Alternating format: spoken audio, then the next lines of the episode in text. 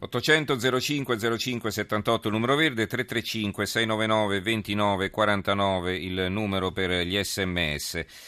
Allora, il quotidiano nazionale, il giorno della nazione, il resto del Carlino, il titolo di apertura ve l'avevo letto prima, si vedono dei eh, soldati eh, sotto la Tour Eiffel eh, in assetto antisommossa e l'articolo di fondo è firmato dal direttore Andrea Cangini. Se il fronte non è lo stesso, questo è il titolo. Era il 1979, come spesso accade, fu un poeta a proiettare lo sguardo sul futuro. I francesi non si sveglieranno fino a quando la cattedrale di Notre Dame non sarà diventata una moschea, scrisse Émile Choran.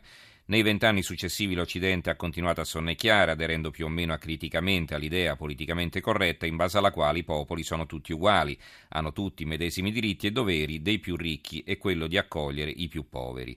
Tre bruschi risvegli hanno costretto le anime belle a prendere almeno per un momento atto della realtà.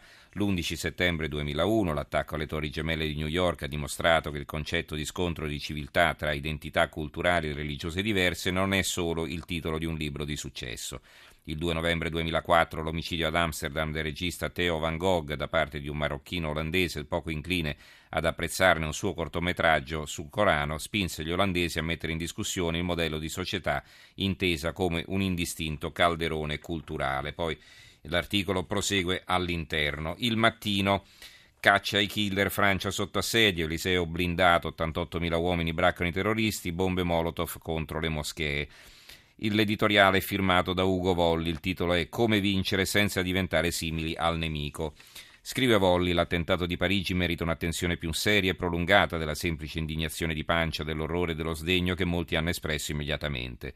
Molti, ma non tutti, dato che c'è una corrente significativa di opinione dal presidente turco Erdogan al britannico Financial Times alla maggioranza della stampa dei paesi islamici, che non ha esitato ad attribuire ai giornalisti uccisi la responsabilità della strage che hanno subito anche per chi non ha il disprezzo della libertà di stampa che caratterizza il regime turco, non basta una rapida condanna esattamente per una ragione opposta al giudizio di chi giustifica la strage, perché non è un semplice benché efferato episodio di cronaca, ma di un atto di guerra, come ha detto Umberto Eco, riecheggiando un giudizio di Papa Francesco che non è stato sufficientemente considerato. Stiamo vivendo una terza guerra mondiale combattuta a pezzi con crimini, massacri, distruzioni della guerra all'attentato di Parigi aveva la terribile efficacia militare, l'organizzazione rigorosa, la freddezza che si vede nel filmato largamente diffuso in rete. Ma è una guerra strana che dopo aver colpito dei bambini, la scuola ebraica di Tolosa, un museo, quello ancora ebraico di Bruxelles, un attentato preparato in Francia e vari altri obiettivi meno cruenti, sempre in Francia, ora stermina la redazione di un settimanale satirico. Una scuola, un museo, un giornale, diverse sinagoghe. Che guerra è? è bene dirlo, una guerra contro la cultura, contro la libertà, contro l'Occidente. Il Gazzettino di Venezia caccia ai killer Francia blindata. Il Messaggero caccia ai killer moschee assaltate. È un titolo un po' esagerato, moschee assaltate, perché insomma non è che è scoppiato l'assalto alle moschee in, eh, in Francia. Ecco, si tratta di episodi marginali, ovviamente da condannare con la massima fermezza, ma insomma non c'è stato nessun assalto libero. E guerra bisogna schierarsi, chi si perde nei distinguo, chi giustifica i musulmani provocati sta con il nemico. Vietato parlare di Islam, altro che libertà di stampa, i giornali italiani non solo si affannano a nascondere la matrice religiosa dell'attacco terroristico di Parigi, addirittura danno la colpa all'Occidente. Chi come noi solleva la vera questione viene minacciato, ma così abbiamo già perso. Scrive Maurizio Belpietro, dopo la strage di Parigi esiste ancora la libertà di stampa, si può ancora pubblicare oppure no un'opinione anche quando questa è politicamente scorretta. Ieri tutti i quotidiani traboccavano di articoli di fondo inneggianti alla libertà minacciata dall'assassinio a sangue freddo del direttore e dei principali collaboratori di Charlie Hebdo e però gli stessi quotidiani si guardavano bene dal prendere di petto la questione, preferendo nascondere se non cancellare la parola Islam. Sulla prima pagina del Corriere per trovarla ci si doveva sottoporre a una vera caccia al tesoro. Il titolo a tutta pagina non parlava di strage islamico o di terrorismo islamico, ma di attacco alla libertà di tutti. Ah sì?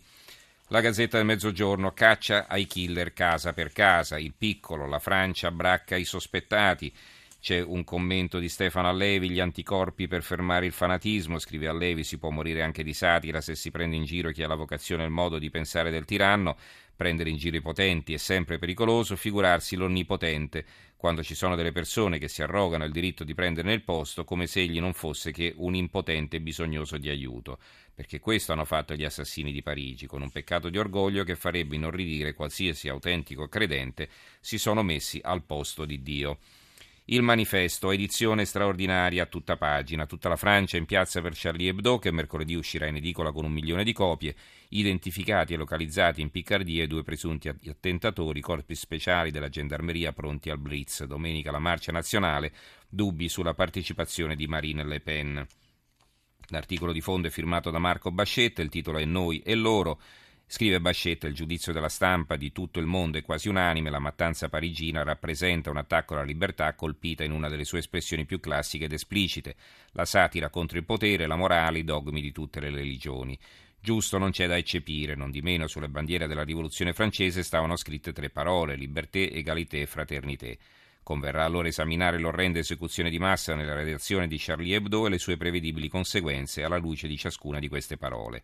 Cominciamo dalla prima libertà, l'Islam politico e il rapporto stretto tra Islam e politica è dato dalla sua stessa genesi storica, fuori da qualsiasi contesto statuale preesistente, è indubbiamente nemico della libertà.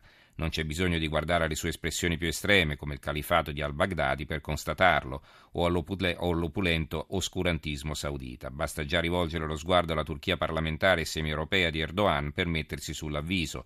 Quando parliamo di Islam, l'attrito tra laicità e religione, tra diritti individuali e norme comunitarie è garantito, anche se non necessariamente destinato a sfociare in atti di estrema violenza o in condizioni di soffocante oppressione. Resta il fatto che un miliardo e mezzo di persone con diversi gradi di ortodossia e convinzione professano questa religione. Se non si coltiva l'idea folle di risolvere il problema alla maniera dei crociati o quella non meno strampalata di segmentare il pianeta in compartimenti stagni, questo attrito deve essere fronteggiato con gli strumenti dell'intelligenza politica e lo sviluppo delle lotte democratiche nei paesi islamici e in Europa. Il giornale di Sicilia, Parigi, Braccati e Fratelli in fuga, c'è un'intervista al professor Arduino Paniccia, editorialista e analista di strategie militari e politiche, che dice c'è una rete che assiste i terroristi, dietro a tutto questo c'è uno studio accurato che evidentemente non può solo fare riferimento alle mere capacità di fanatici, serve la massima allerta e la mutazione genetica del terrorismo islamico.